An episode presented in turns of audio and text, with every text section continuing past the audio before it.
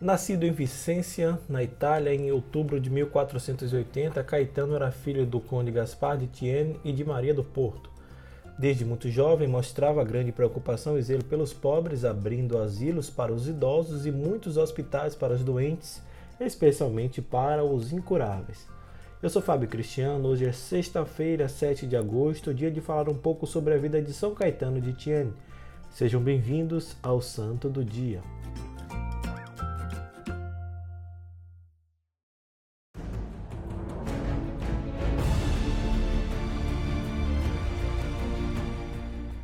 Caetano estudou em Pádua, onde se diplomou nas matérias jurídicas aos 24 anos de idade. Dedicava-se ao estado eclesiástico, mas sem ordenar-se por considerar-se indigno. Nesse meio tempo fundou na propriedade da família, em Rampazzo, uma igreja dedicada a Santa Maria Madalena, que ainda hoje é a paróquia desta localidade. Em 1506 estava em Roma exercendo a função de secretário particular do Papa Júlio II.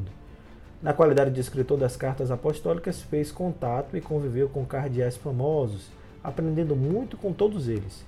Mas a principal virtude que Caetano cultivava era a humildade para observar muito bem antes de reprovar o mal alheio. Para melhor compreender, basta lembrar que ele viveu no período do esplendor renascentista, no qual o próprio Vaticano não primava pelo exemplo de moralidade e nem brilhava pela santidade dos costumes.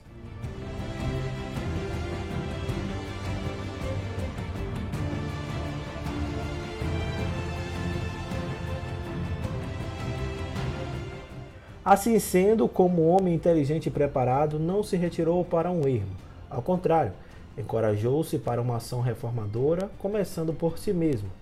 Costumava dizer que Cristo espera e ninguém se mexe.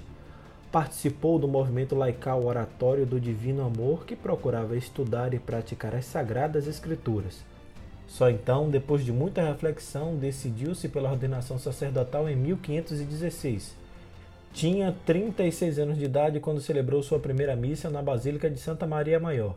Nesta ocasião, ele mesmo relatou depois, Nossa Senhora apareceu-lhe e o colocou nos braços o menino Jesus. Foi para Veneza em 1520, onde colaborou na fundação do Hospital dos Incuráveis.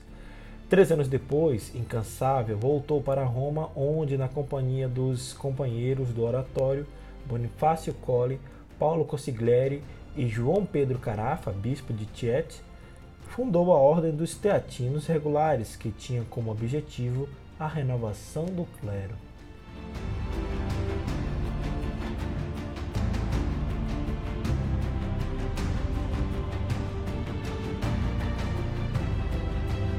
Quando o Papa Clemente VII aprovou a congregação, Caetano renunciou a todos os seus bens para dedicar-se única e exclusivamente à vida comum, o mesmo ocorreu com o bispo Carafa, que abdicou também da sua vida episcopal. Anos mais tarde, ele veio a tornar-se o Papa Paulo IV, um dos grandes reformadores da Igreja. A nova congregação começou com os quatro, depois passaram para doze e esse número aumentou bastante em pouco tempo. São os primeiros clérigos regulares. Não são monges, pois são de vida ativa, porém vivendo em obediência sob uma regra de vida comum, como religiosos cujos membros renunciam a todos os seus bens terrenos, devendo viver de seu trabalho apostólico e de ofertas espontâneas dadas pelos fiéis, contando apenas com a providência divina.